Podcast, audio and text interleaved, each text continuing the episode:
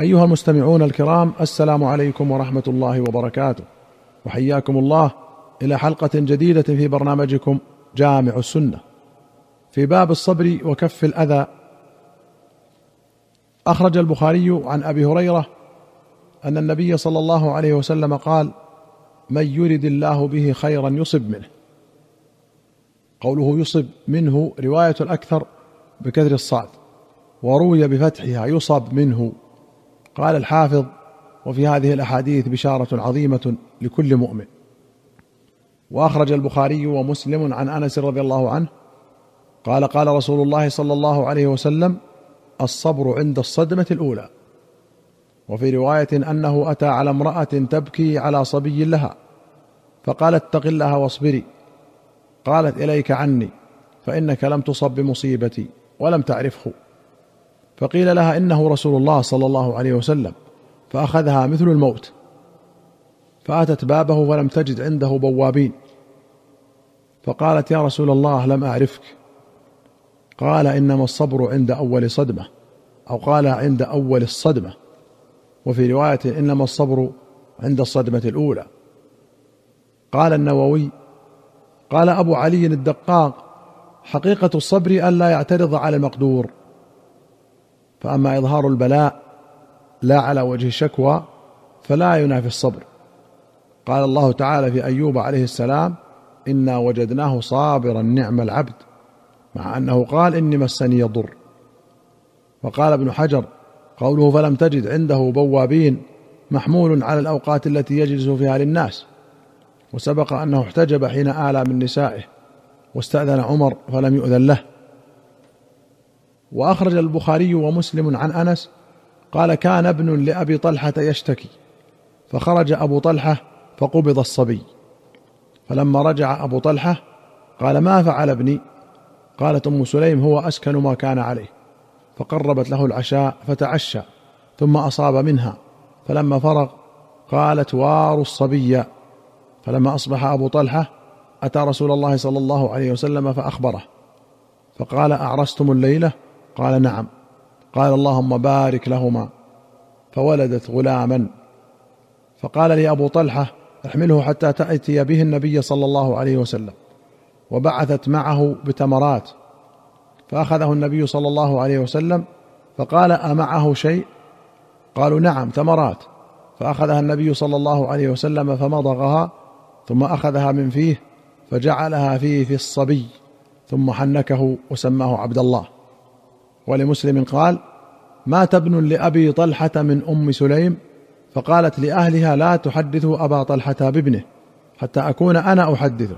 فجاء فقربت إليه عشاء فأكل وشرب ثم تصنعت له أحسن ما كانت تصنع قبل ذلك فوقع بها فلما رأت أنه قد شبع وأصاب منها قالت يا أبا طلحة أرأيت لو أن قوما اعاروا عاريتهم أهل بيت فطلبوا عاريتهم ألهم أن يمنعوهم؟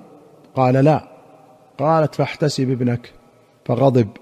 وقال تركتني حتى تلطخت ثم أخبرتني بابني. فانطلق حتى أتى رسول الله صلى الله عليه وسلم فأخبره بما كان. فقال رسول الله صلى الله عليه وسلم بارك الله لكما في ليلتكما. قال فحملت. فكان رسول الله صلى الله عليه وسلم في سفر وهي معه.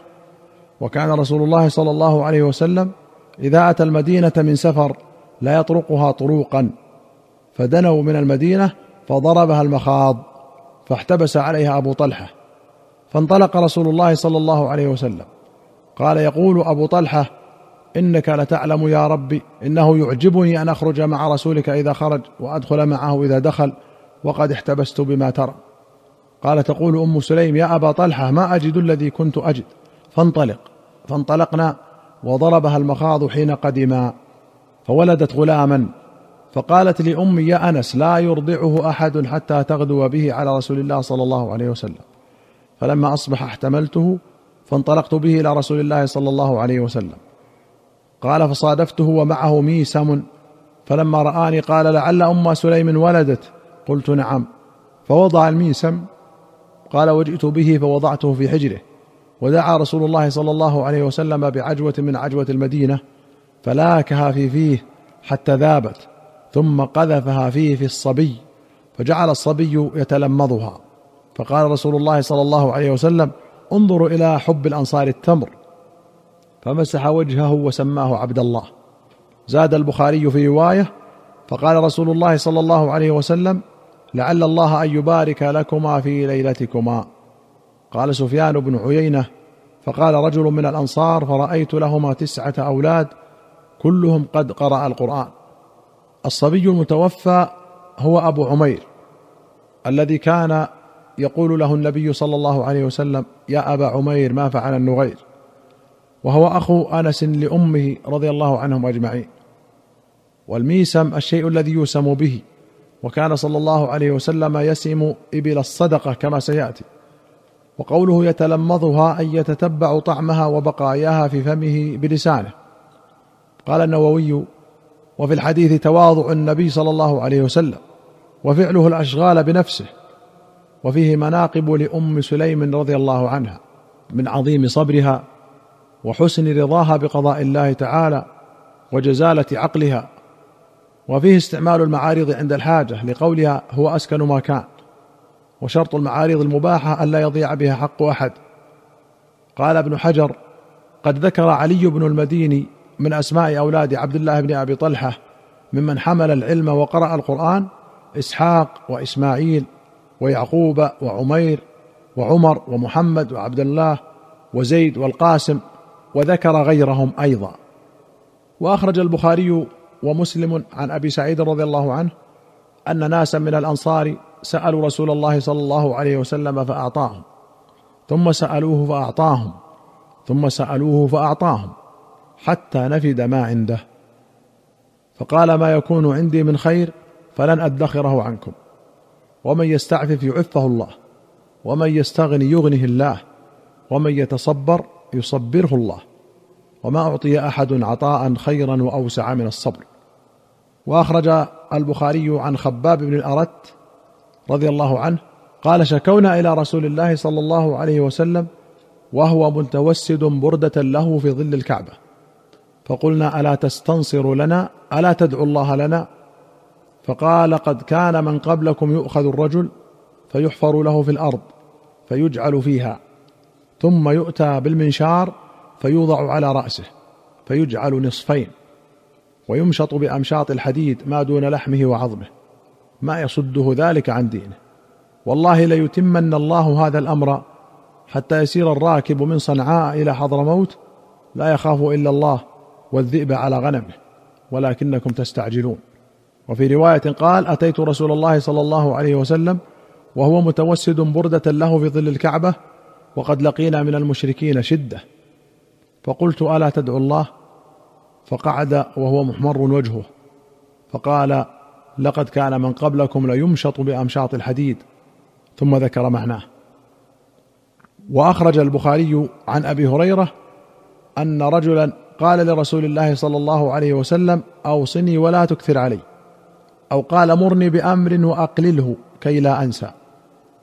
قال لا تغضب. وفي رواية قال له مرني بأمر وأقلله علي كي أعقله.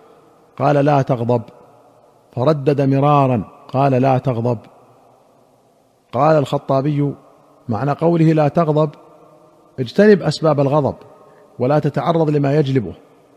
وأما نفس الغضب فلا يتأتى النهي عنه. وقيل معناه لا تفعل ما يأمرك به الغضب. وقيل غير ذلك. وسيأتي في الحديث التالي أن الشديد المحمود هو الذي يملك نفسه عند الغضب. ومن قال أنا لا أملك نفسي قيل له كيف بك إذا أغضبك من تخافه؟ وأخرج البخاري ومسلم عن أبي هريرة قال قال النبي صلى الله عليه وسلم ليس الشديد بالصرعة إنما الشديد الذي يملك نفسه عند الغضب. ولمسلم عن ابن مسعود أن النبي صلى الله عليه وسلم قال ما تعدون الصرعة فيكم؟ قال قلنا الذي لا يصرعه الرجال. قال ليس بذلك. ولكنه الذي يملك نفسه عند الغضب. الصرعه هو الذي يصرع الناس بقوته فنقله إلى الذي يملك نفسه عند الغضب ويقهرها لأنه قهر أقوى أعدائه نفسه وشيطانه. أيها المستمعون الكرام إلى هنا نأتي إلى نهاية هذه الحلقة. حتى نلقاكم في حلقة قادمة إن شاء الله نستودعكم الله والسلام عليكم ورحمة الله وبركاته.